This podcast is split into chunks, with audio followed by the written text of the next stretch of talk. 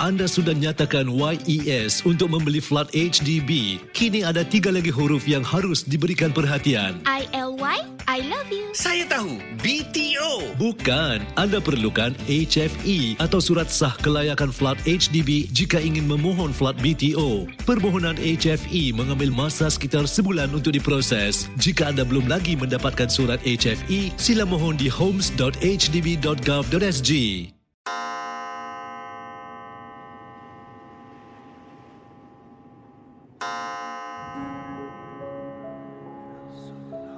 Selamat datang para pendengar Misteri Jam 12.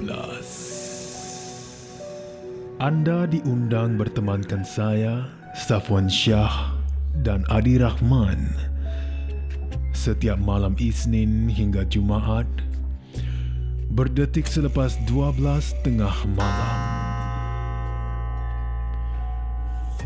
Kisah-kisah misteri anda akan kami kongsikan. Ingat, jangan terlalu taksub atau percaya dengan apa yang dikongsikan dalam gerun malam ini. Ia sekadar hiburan sahaja. Tiada siapa yang boleh mengesahkan kebenarannya. Jangan takut lawan.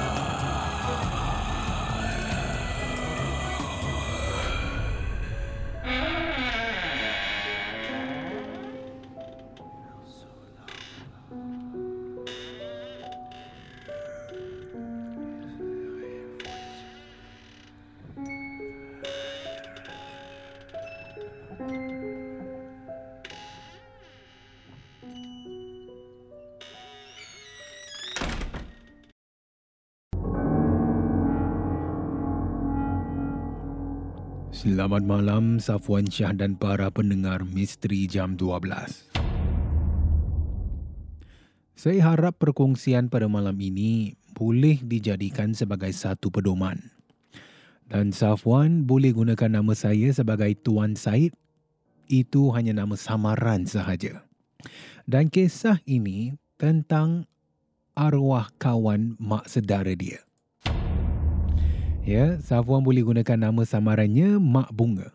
Sebab dahulu memang secantik bunga Safwan arwah kawan mak sedara saya ni.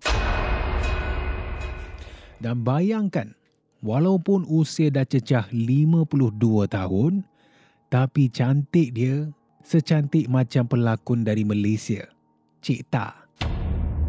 Ha, dan Mak Bunga ni dah kahwin sebanyak empat kali tapi kesemua suaminya menceraikan. Ya, menceraikannya dan dahulu saya ni ya uh, memang hairan juga ya kenapa mak sedara saya ni asyik kahwin selepas beberapa bulan tak sampai setahun dah putus, cerai. Dan lepas tu kahwin lagi, selepas tu cerai lagi. Para pendengar misteri jam 12, anda cuba bayangkan. Usia mak sedara saya ni walaupun 52 tahun tapi paras wajahnya ni macam seorang gadis 18 tahun. Ya dan uh, pernah tu saya ajak kawan saya lah ya sebab saya sendiri tak percaya akan kata-kata dia tentang mak bunga ni. Ya dan uh, tapi bila saya lihat sendiri ini memang saya tak bohong. Tahap kecantikan dia memang tak terduga. Usia sebenar 52 tahun tapi paras wajahnya seakan wajah gadis berusia 18 tahun. Jadi dipendekkan cerita, malang tak berbau selang 5 tahun gitulah. Mak bunga ni berada dalam keadaan nazak. Ya, masa tu saya dijemput untuk menziarahi. Ya, untuk melihatlah detik-detik terakhir mak bunga pada masa tu. Jadi bila Tuan Said menziarahi, kan, menziarahi nak tengoklah buat kali terakhir mak bunga, katanya sebaik sahaja bila saya sampai di kampung halaman, secara tiba-tiba eh, badan saya ni mula rasa meremang. Ha, kemudian bila saya jejak kaki ya naik ke tangga rumah bulu roma pula semuanya terpacak. Tapi saya tetap teruskan perjalanan ya naik ke atas tangga untuk menziarahi buat kali yang terakhir lah mak bunga. Jadi para pendengar misteri jam 12 dari kawasan tangga ni ya di kawasan tangga rumah saya dah dengar dah ya dah dengar bunyi orang sedang membaca yasin kan? Dan saya pun teruskanlah langkah naik ke atas. Dan sampai sahaja di atas ni terkejut dibuatnya saya nampak mak bunga sedang baring di atas tilam.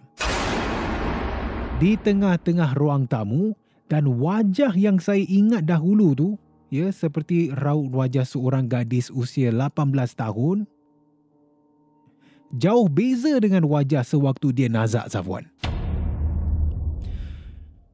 Raut wajahnya kalau saya boleh gambarkan, dia macam orang yang bengis, ya badan dia ni sekurus lidi dan ibarat hanya tulang rangka sahaja di atas tilam tu.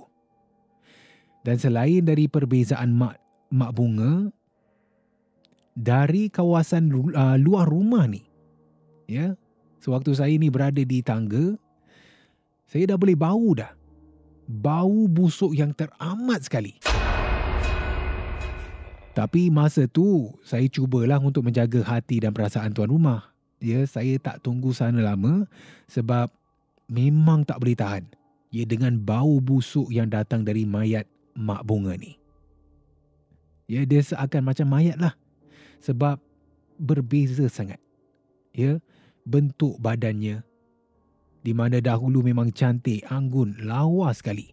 Tapi buat kali yang terakhir, badannya sekurus lidi. Kemudian wajah dia ni bengis. Dan badan dia ni seakan tinggal kulit dengan tulang je. Dan saya memang tak tunggu lama, tak tunggu sampai pengebumiannya sebab memang saya tak boleh tahan lah bau yang saya terhidu. Dan sehingga sekarang saya tak pasti kalau pengebumiannya ni jalan dengan lancar ataupun tidak. Tapi dengan dengar mak bunga ni ada amal susuk kecantikan. Jadi selama beberapa tahun itu sebabnya raut wajah mak bunga, arwah mak bunga ni kekal cantik.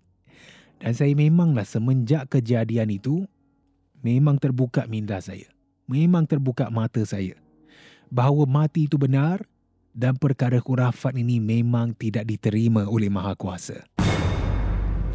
Sekian, harap kisah yang dikongsikan pada malam ini dijadikan sebagai satu pedoman dan jauhilah daripada perkara-perkara kurafat ini.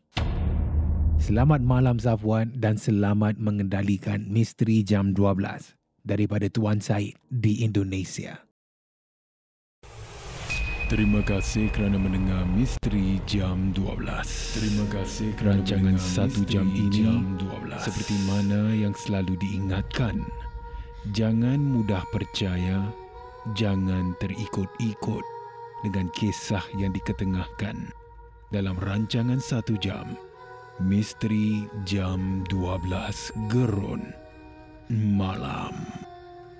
Sehingga kita jumpa lagi di dalam satu lagi malam. Misteri jam 12 satu lagi malam. Kerun. Misteri jam 12 malam. Kerun. Malam.